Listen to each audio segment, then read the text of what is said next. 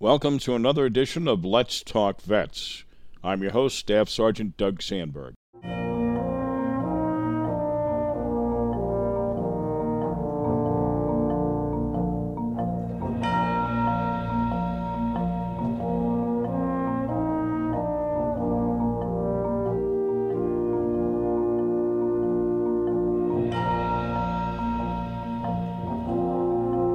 This is where we discuss vet centric topics the good, the bad, and the ugly. In the hope that listeners will better understand our veterans, our veterans will know they're not alone, and perhaps along the way, we'll learn something about each other. We sincerely hope we accomplish that mission. The opinions expressed herein are mine alone as a veteran.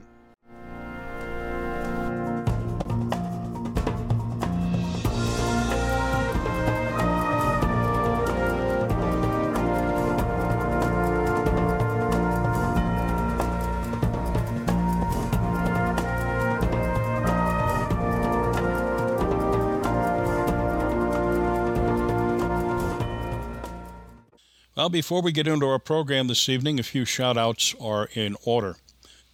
June is LGBTQ Pride Month. Why is that important? Well, this group is one of many who have been discriminated against in general, and of course, military service. Members of this community would not have been allowed to put their lives on the line for their country, and if they somehow were able to enlist under the radar, ran the risk of being summarily discharged, regardless of exemplary or meritorious service, if at some point they were outed. Over the years, changes have been made, such as the famous or infamous Don't Ask, Don't Tell policy of the Clinton administration. The good news is that we as a nation are making progress, albeit slowly, to understand that one's gender identity, ethnicity, and gender do not determine their worth as a soldier. In our area, there is a very important organization called Sage Vets New York. This NGO provides support on many levels to elder veterans who are part of this community. Uh, they were instrumental in the implementation of New York's Restoration of Honor Act, a bill that restores those who have received less than honorable discharges as members of the LGBTQ community or as a result of military sexual assault or those who acted out because of PTSD and other equally unjustifiable reasons. While this applies only to New York State veterans, it can restore full state benefits and is an excellent foundation for an appeal on the federal level. If you would like more information about this great organization, contact Arnold Lewis at 845 495 4305 extension 236 or A L E S S I G at ishv.org. Sunday, June 19th, was the 157th anniversary of Juneteenth. As of last year, Juneteenth is a federal holiday in the United States commemorating emancipation of enslaved African Americans. It is also often observed for celebrating African American culture.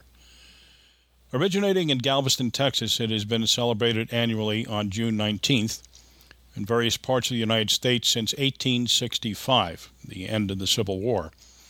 Again, we would be remiss if we did not recognize the tremendous contributions of black Americans to our country in general and their meritorious service dating back to the American Revolution. June 6th was the anniversary of World War II Allied invasion in Normandy, known as D Day. June 14th was Flag Day. June 14th is also the Army birthday.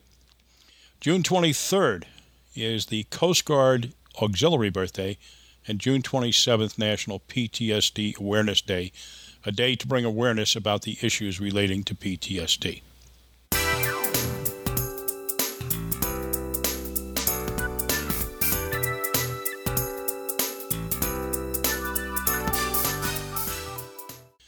Well, tonight we have a great conversation with John Crotty and Stephen Walsh of the Sullivan County Veterans Service Agency in Monticello. We're going to explore some of the reasons we've heard from veterans who are reluctant to claim the benefits they have earned. But first, Here's our friend Dawn Schaal, Director of the Hudson Valley VA Medical System, with your updates from the VA today. Hi. Today, Doug, I'd like to ask your listeners to help spread the word about the great benefits that they can receive working here at VA Hudson Valley Healthcare System. The first and most significant benefit of being a part of the team at VA Hudson Valley is the pride you feel coming to work every day, knowing that you're serving our nation's veterans. There is no better mission than to be a part of that team. Being able to give to those who sacrifice for us isn't the only benefit that VA offers to its employees. At VA, we're proud to offer a whole host of different benefits that I'd like to share with you and your listeners so they know the great benefits of coming to work here.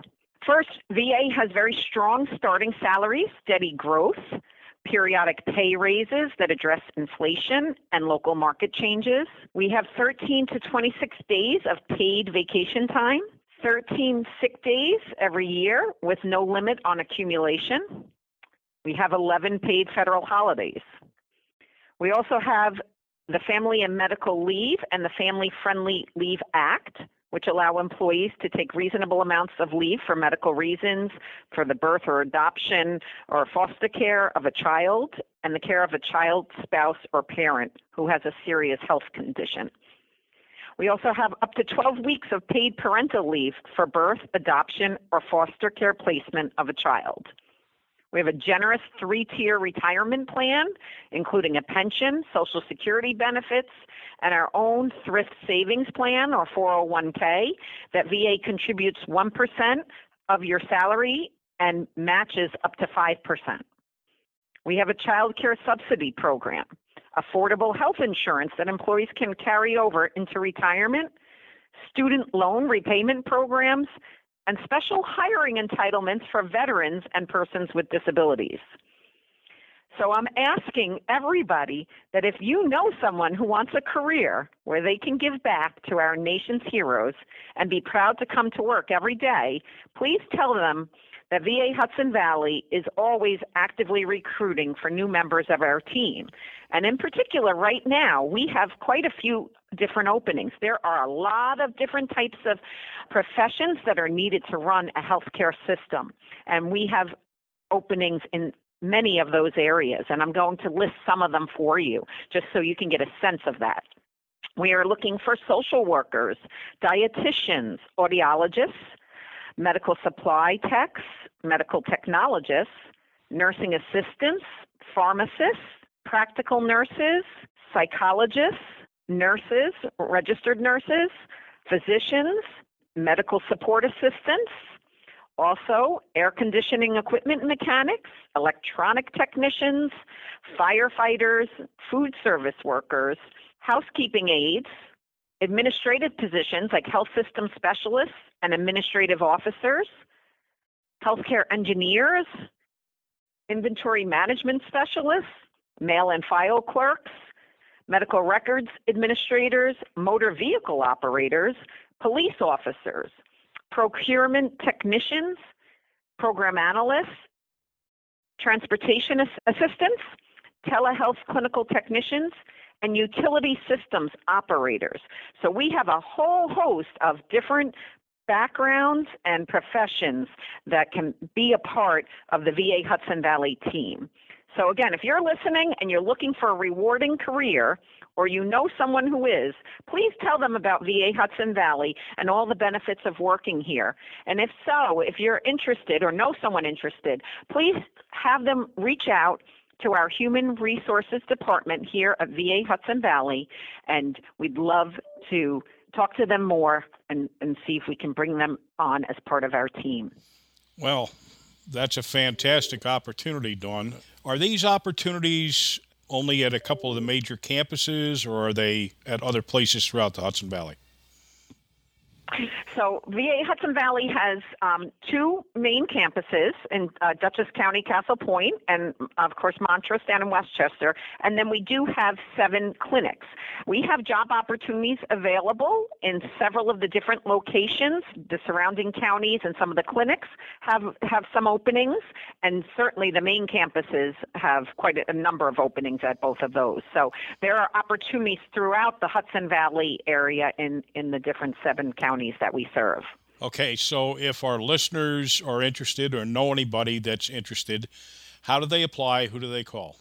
All of our jobs posted on usajobs.gov website. So again, I mentioned a lot of different positions, but um, there are probably even more available than I've mentioned today. So if you want a full look at our all the job uh, postings, um, anyone can go onto usajobs.gov and they can uh, look up VA Hudson Valley and see what job opportunities are available. But also, if they um, are interested in reaching out and speaking to someone directly about the job opportunities available, they can contact our Human Resources Department calling our main number, which is either 845 831 2000 or our main number at Montrose 914 737 4400 and then dial extension 20 2551. And that extension can be dialed from either main number.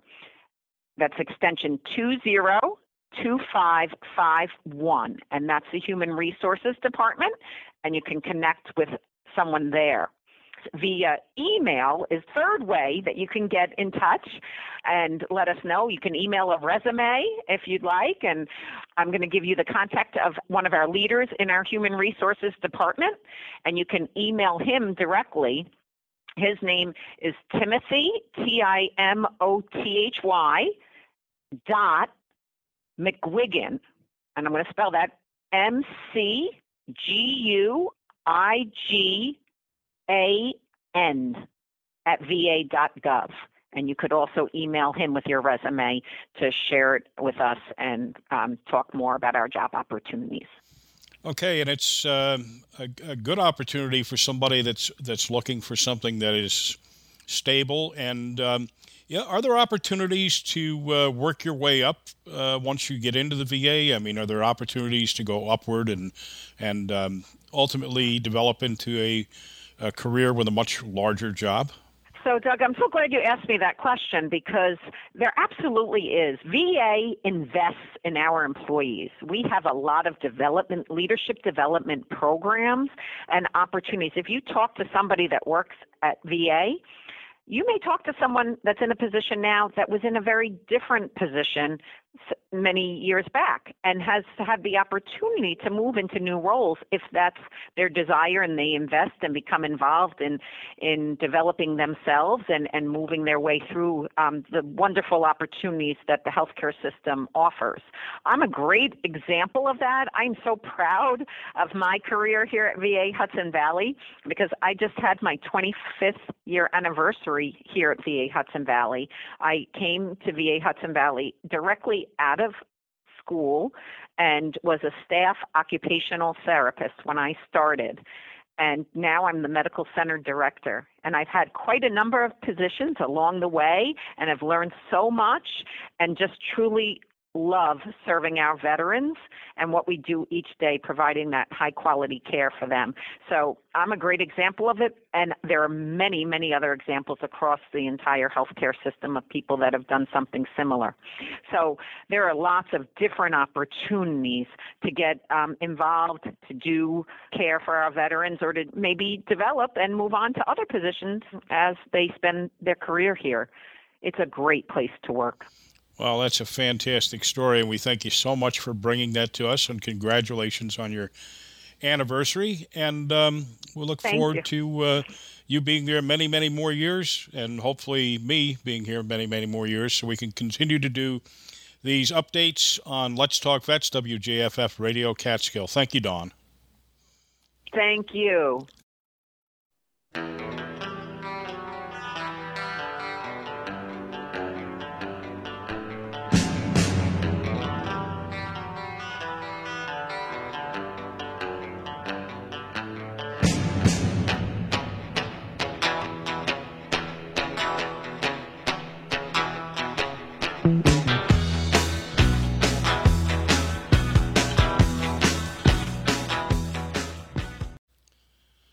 There are literally thousands of organizations that work with and for our veterans. Where to start? Well, the Veterans Service Agency is the first stop for a veteran, family member, or caregiver when it comes to benefits earned through military service.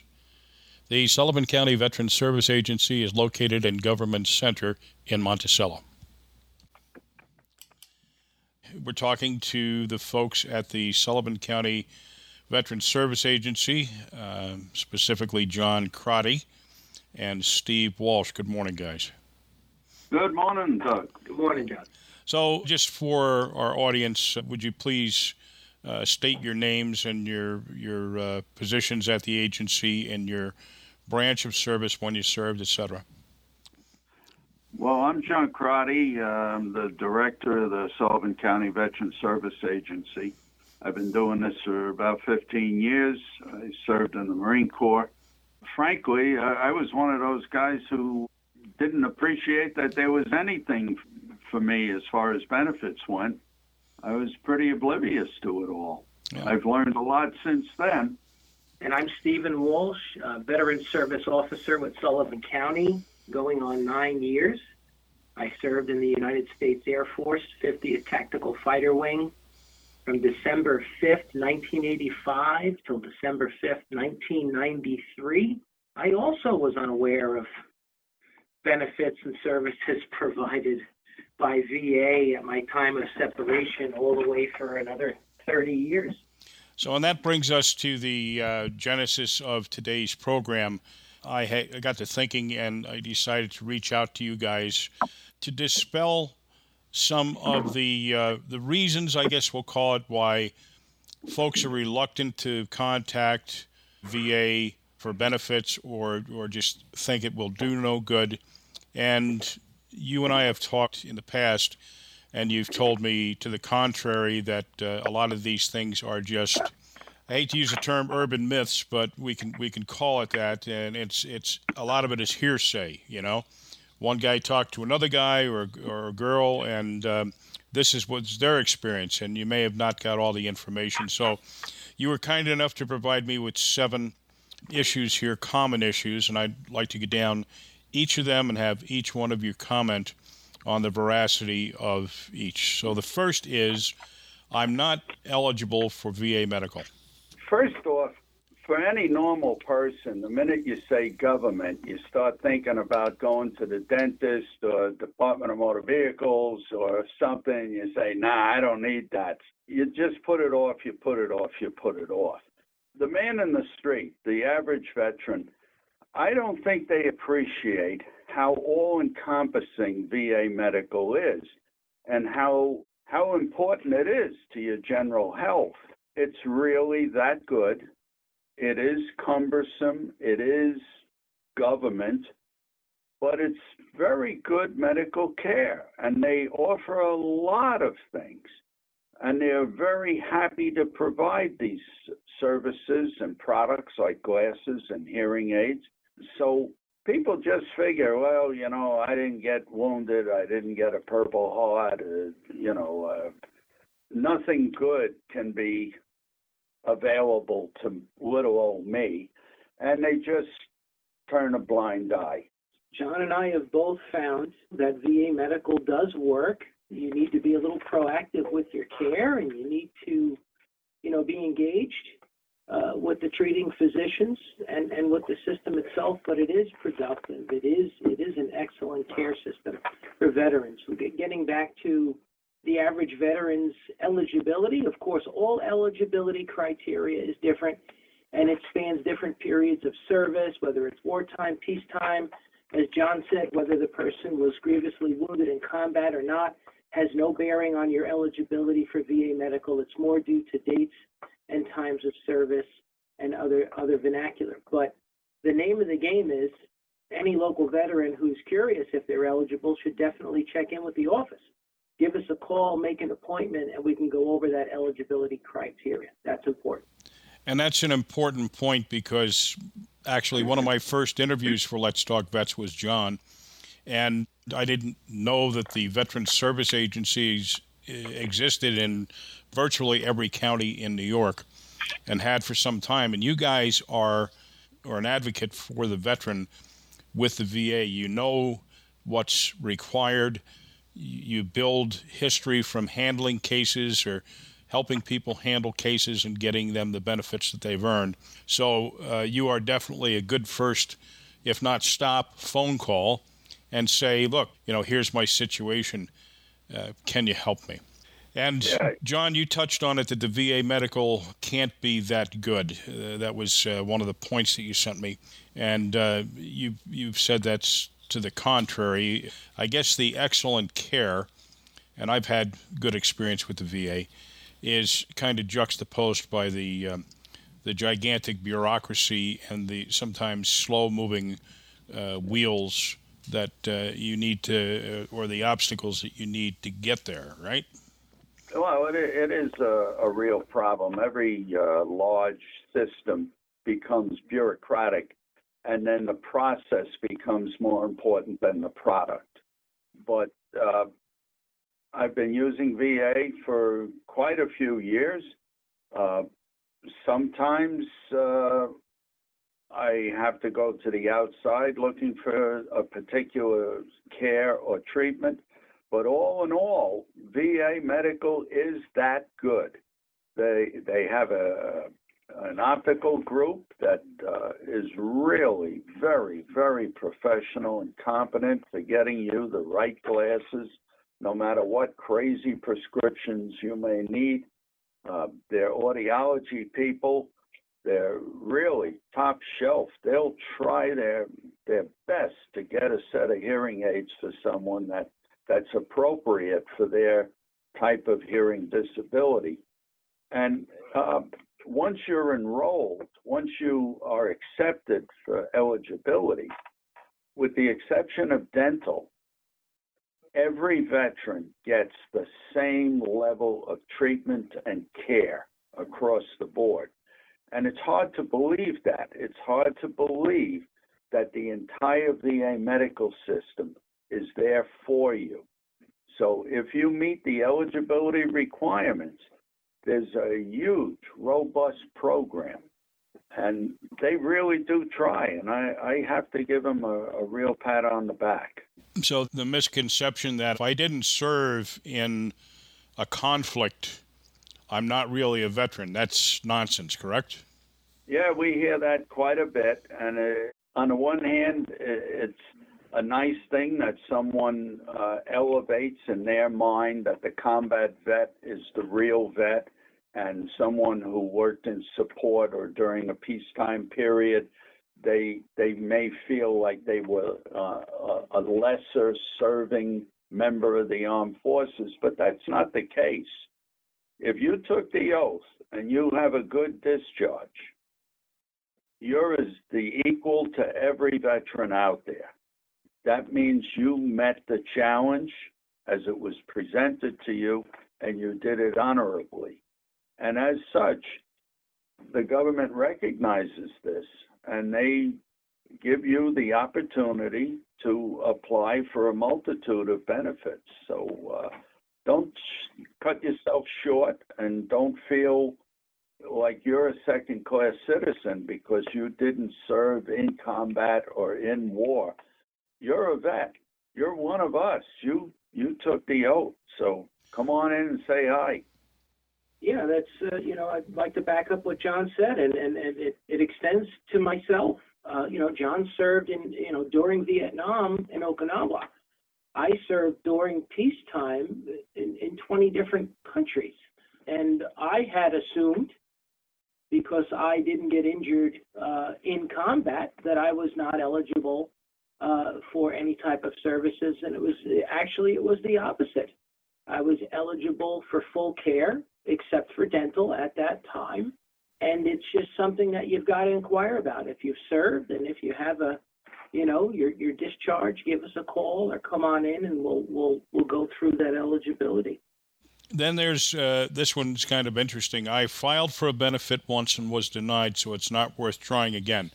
Now I know, John, we're opening up a whole box of worms when we when we talk about that. But again, tell us why that's that's not a good thought process because I mean rules change, how you applied and where you applied. You know, it, it all matters, right?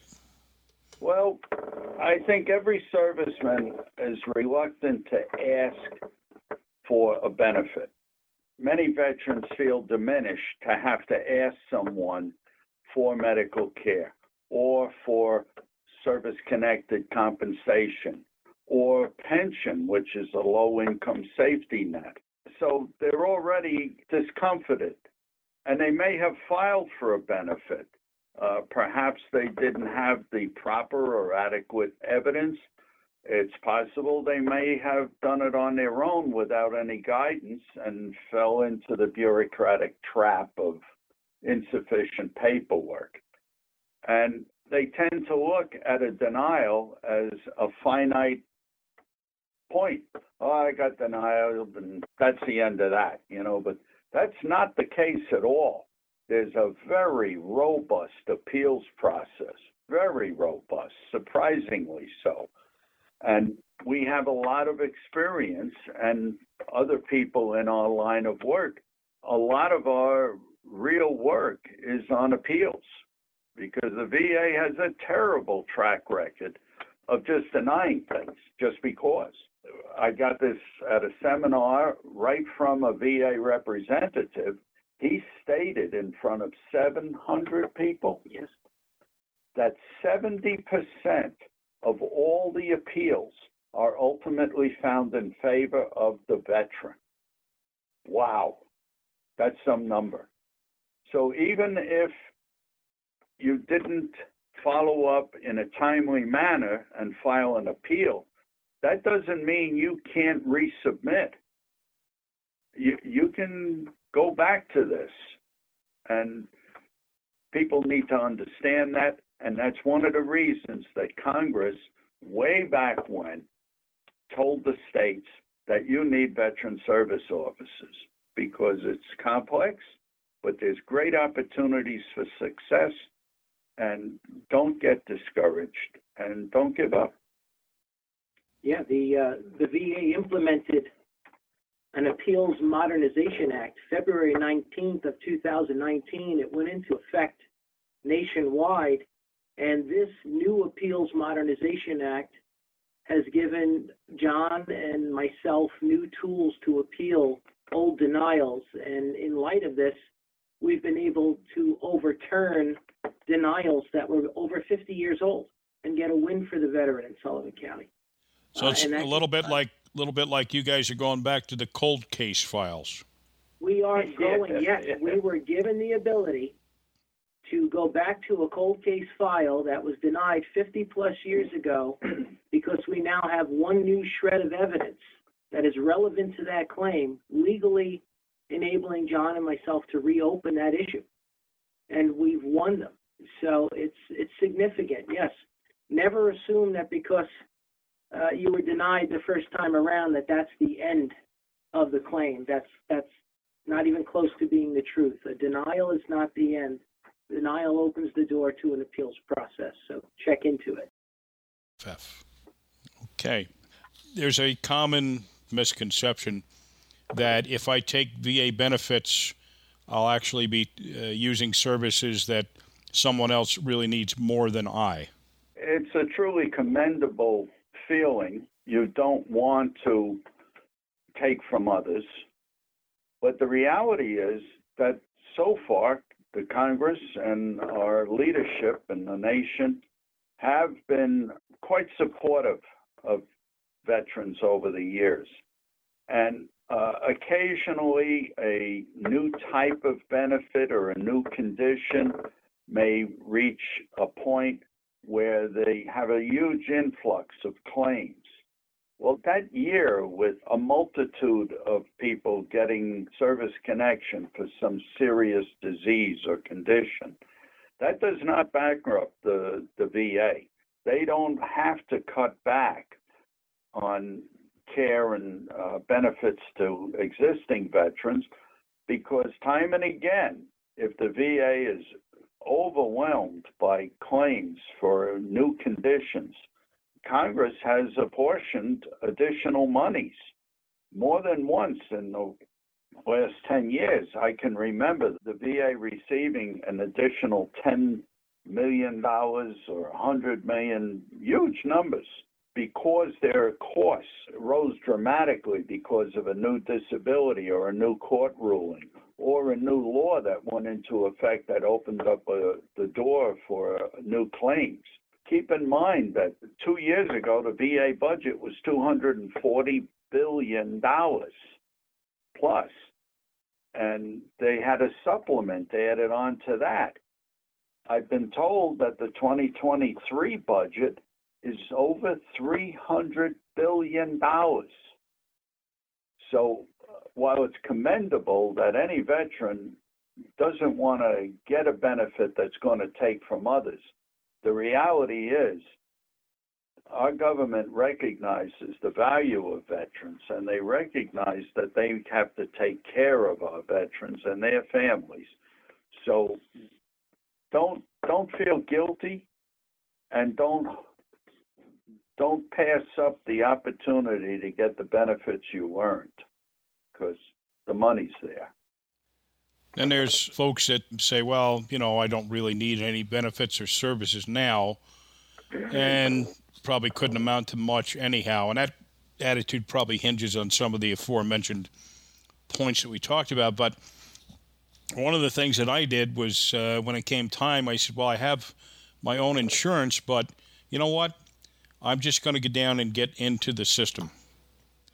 And, and I'm and I'm glad I did because you know now I I do go to the VA for you know my checkups once in a while, get my blood work done, get my glasses, and I have to say that uh, my experience with the Port Jervis Clinic has been excellent.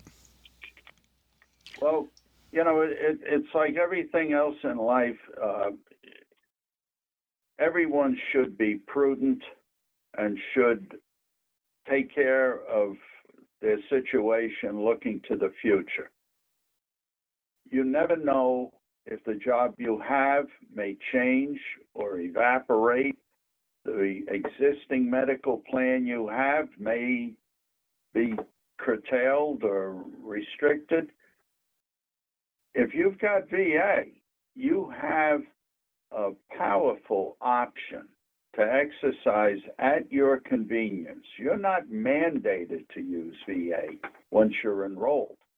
So you now have a choice between whatever you have on the civilian side and there's VA. And the other benefits, service connection, education, all of these other benefits, they're available. And if you're eligible and if you desire to go in that particular direction, why not establish it now?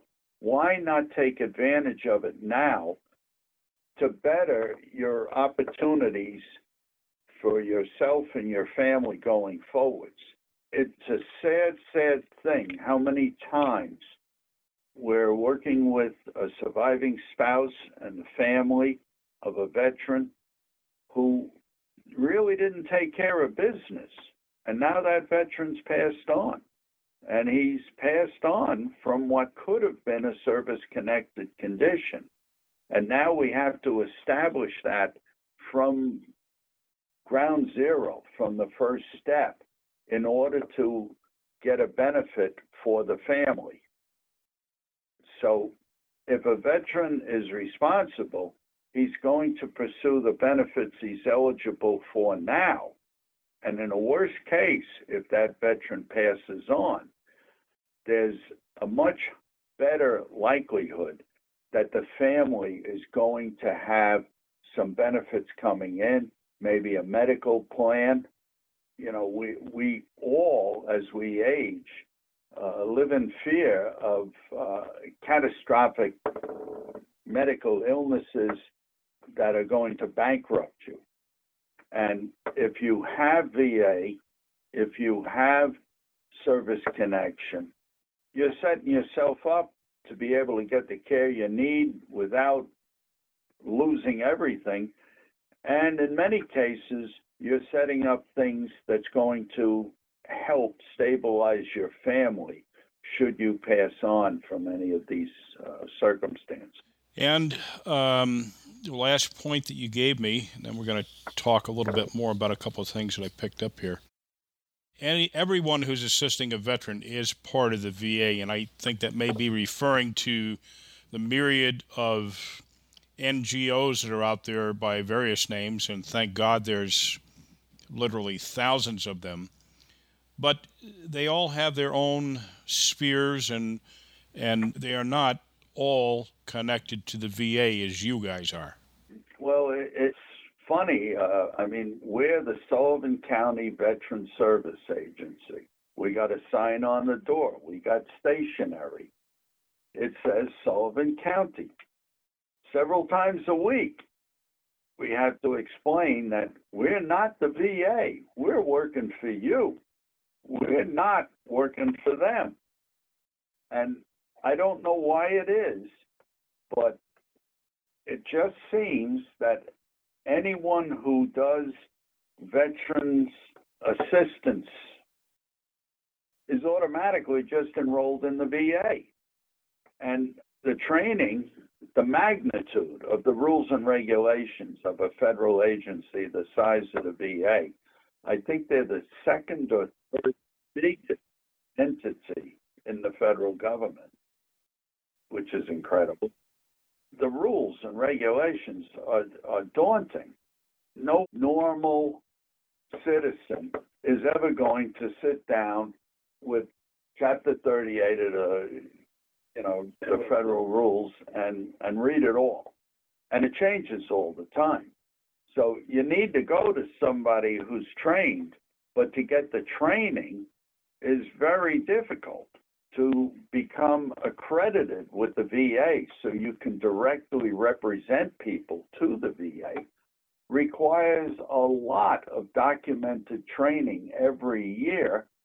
Uh, that's not available to uh, a lot of NGOs uh, and a lot of people who are associated with organizations, uh, veterans organizations. Uh, not to discredit them, they're doing the best they can, but there's simply no avenue for them to get the, the level of training that a state or county veteran service agency provides. There's direct limitations. You need to be employed for a thousand hours a year, which means more than part time, in order to get the accreditation. So uh, there's a lot of people who may be out there who claim, oh, yeah, we can help you. You know, we know the VA, and they may imply that they're part of the VA, but uh, the VA isn't everywhere, and not everyone is accredited. Basically, uh, the way it works is we're trained, the type of training John was talking about was to help the veteran navigate VA. And once again, we're not VA employees, we're county employees. Um, but we're trained by uh, entities which give us guidance to assist the veteran through a myriad of scenarios, anything from VA medical to VA education to VA benefits to uh, multiple forms of, of VA uh, insurances. Uh, we're here to answer those questions. We're basically the veteran's guide through the myriad of different scenarios uh, that the VA offers to the veteran. And I remember on our first interview, which goes back four years or so, one of the things that you did, John, was you wanted to give me a visual of rules and regs. So you took a, a very, very thick book off your bookshelf and you said, This is uh, whatever the year was, this is the, the regulations for this year and and these are the new ones. And you took a second book down, and it was thicker. and when I mean thick, I'm talking three inches, four inches, yeah. full of rules and regs that apply to getting benefits for veterans. It's very daunting, and it's really unrealistic for anyone to presume that the average veteran or surviving spouse even knows where to begin how could they even imagine what's out there, what they're eligible for, what's worth pursuing? They really need a guide to help them get the big picture and decide how things worked. Uh, the internet has been invaluable for both the layperson and for us to keep on top of things. We just had a, a daughter of a client come in this morning where she had heard that the Senate had passed an expansive bill increasing the presumptives for Agent Orange exposure. This is a great thing, but without the internet, you wouldn't know this was going on. Now, there's a long trail for this before it goes into effect. Uh, it has to be reconciled with the House. The president's got to sign it. The VA has to decide how they're going to implement it. But through the internet, everyone can stay more abreast of what's going on, which in turn helps us assist veterans that, uh, well, you have this disease, so it might be worth developing the evidence necessary to file a claim because down the road, this is going to be a condition the VA is going to uh, accept. So, correct me if I'm wrong, but it almost sounds like, well, Agent Orange is a classic thing, and now we have the, the burn pits, exposure to airborne particulates from uh, burning all sorts of stuff in uh, pits well, fueled by JP4, right? You can file a claim for anything that occurred to you as a result of your military service. But there are certain categories of disabilities that are given presumptive status. And what that means is you don't have to make the link between your lung problem and Agent Orange. The government admits there's a link. So now we're just talking about the level of severity and the side effects of any treatment or anything. Most of the time, these presumptives come along long ways down the road when research or statistics make the case that there's something going on and it produces this disease. In the case of the burn pits, for once, they're actually giving service connection to serious cancer diseases before it's 20, 40 years down the road. And statistically, it's unavoidable. Now they're doing it on a research basis and they're being proactive. So, this burn pit legislation is really a big thing, and I hope it's extended to many of the other environmental exposures that veterans uh, frequently encounter in their service. So uh, it's a great thing. We're looking forward to hopefully other conditions. You know, so we'll see how this plays out. So if you have a problem, let's say a respiratory problem, let's say now, I, I, have served and I think it's related to the burn pits, which were in vicinity where I served, but there's no presumption. Now, as this case goes, I file a case or I file a claim, and as this goes down the road, five years from now, they say, okay, it's now presumptive. Is do they automatically look back, or do I have to refile for an appeal or whatever I have to do at that point? Well, uh, this was done on a individual basis in reference to Agent Orange claims, and it was the result of a uh, lawsuit called Nehmer, and that required the government to uh, look back to see what veterans had claimed, whether or not they won their case or had been denied, there, there's certain parameters that must be met, but they just had a wholesale Nehmer review based on the Blue Water Navy. Uh, what that was is the original law was a little vague as to how far off the coast Agent Orange exposure was conceded. The VA then made a decision that Agent Orange stopped at the waterline. So there's been a lot of lawsuits over 20 years or more to try to clarify where the exposure point of Agent Orange is over the ocean. At almost the same time, there was a major lawsuit that was settled in favor of establishing a better point of exposure limitation, and Congress passed a bill that established the exposure point to be what is it, 12 or Roughly 12 nautical 12 nautical miles past what's called uh, midline. midline or baseline, and that's a complicated formula they used for a line that wanders all along the the coast of Vietnam. But finally, it's a concrete, tangible point. So if you're in the Navy or any other branch of the service and you're on a ship and you go past this point, you are now considered exposed to Agent Orange. So it's fine that we finally have clarity. And on an individual basis, because of a lawsuit, Nehmer required the VA to go back and review all the claim work and all the activity that veterans had with filing for benefits related to Agent Orange exposure. And they're just closing that down. I think there was something like 300,000 outstanding claims that they needed to review. Yes.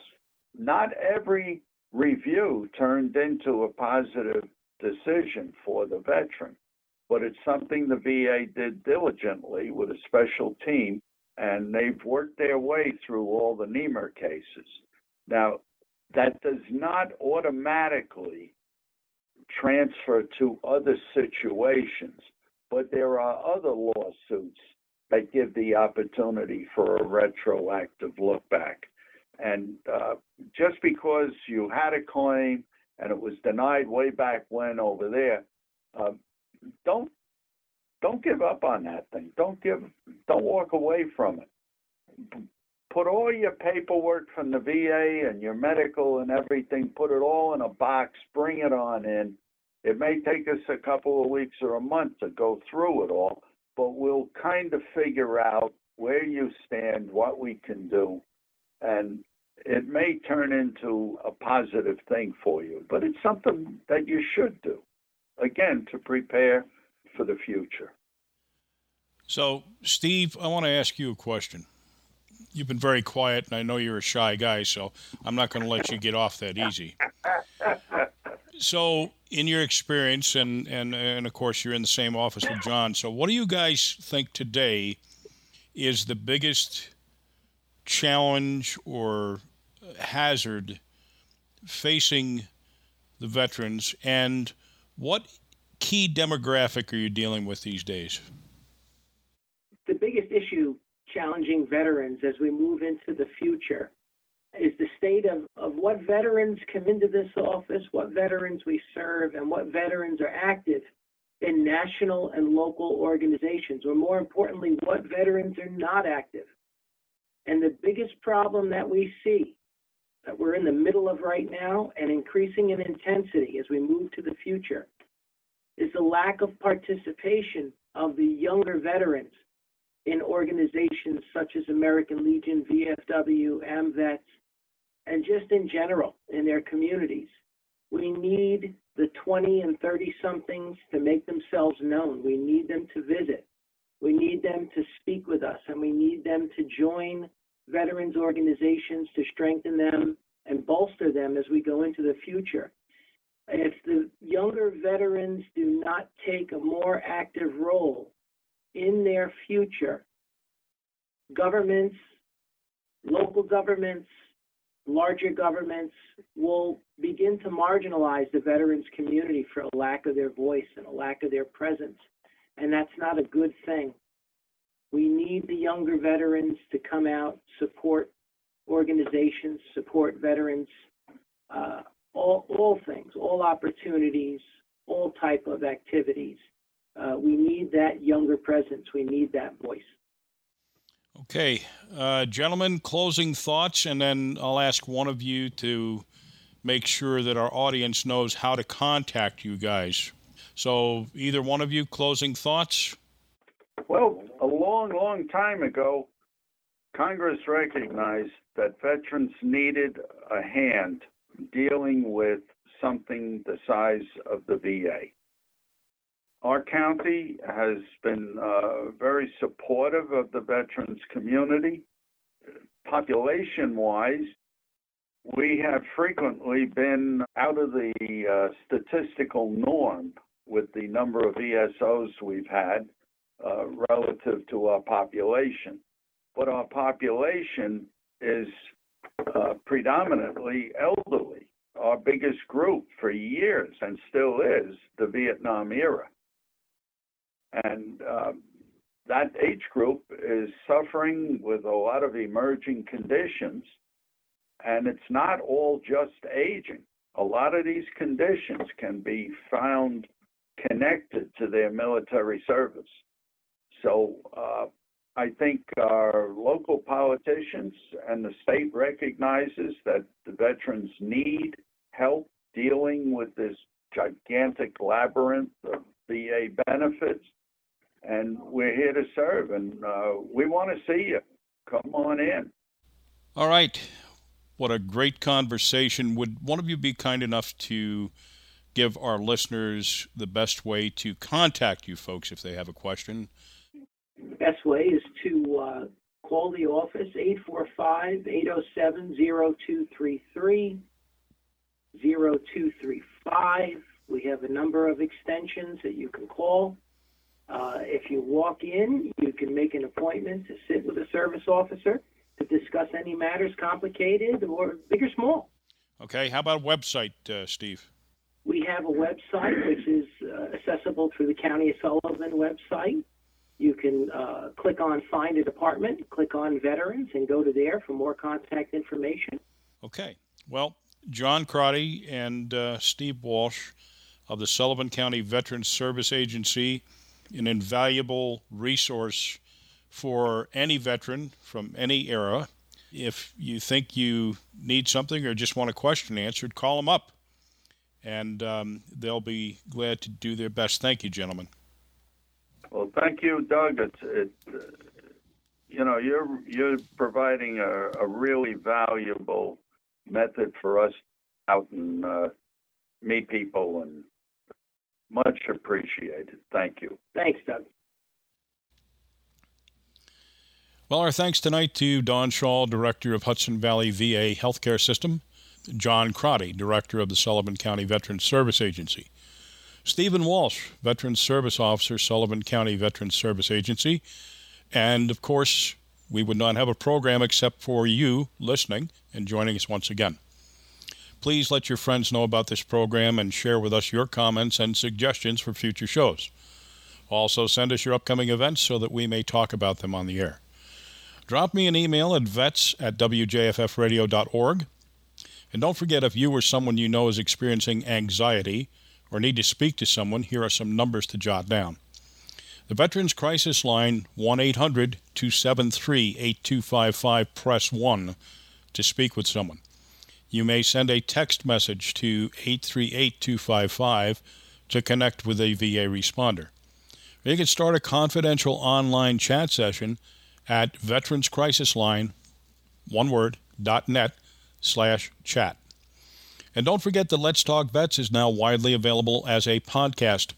Downloaded at WJFFradio.org, Let's Talk Vets podcast show page, or your favorite source for podcasts. So we leave you tonight with a poem set to music performed by the U.S. Army Field Band, which would become the anthem for civil rights.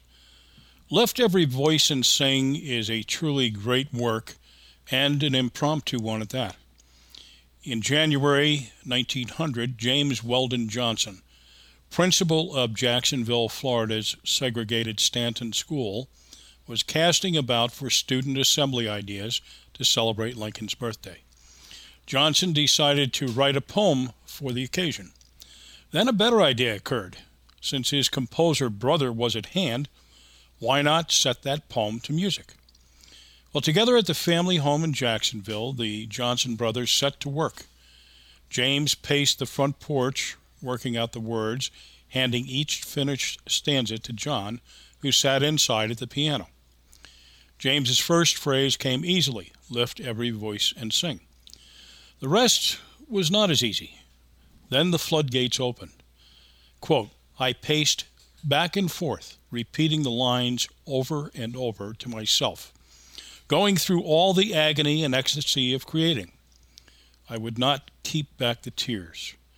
I was experiencing the transports of a poet's ecstasy, feverish ecstasy, which was followed by contentment, that sense of serene joy which makes artistic creation the most complete of all human experiences. Unquote. Good night.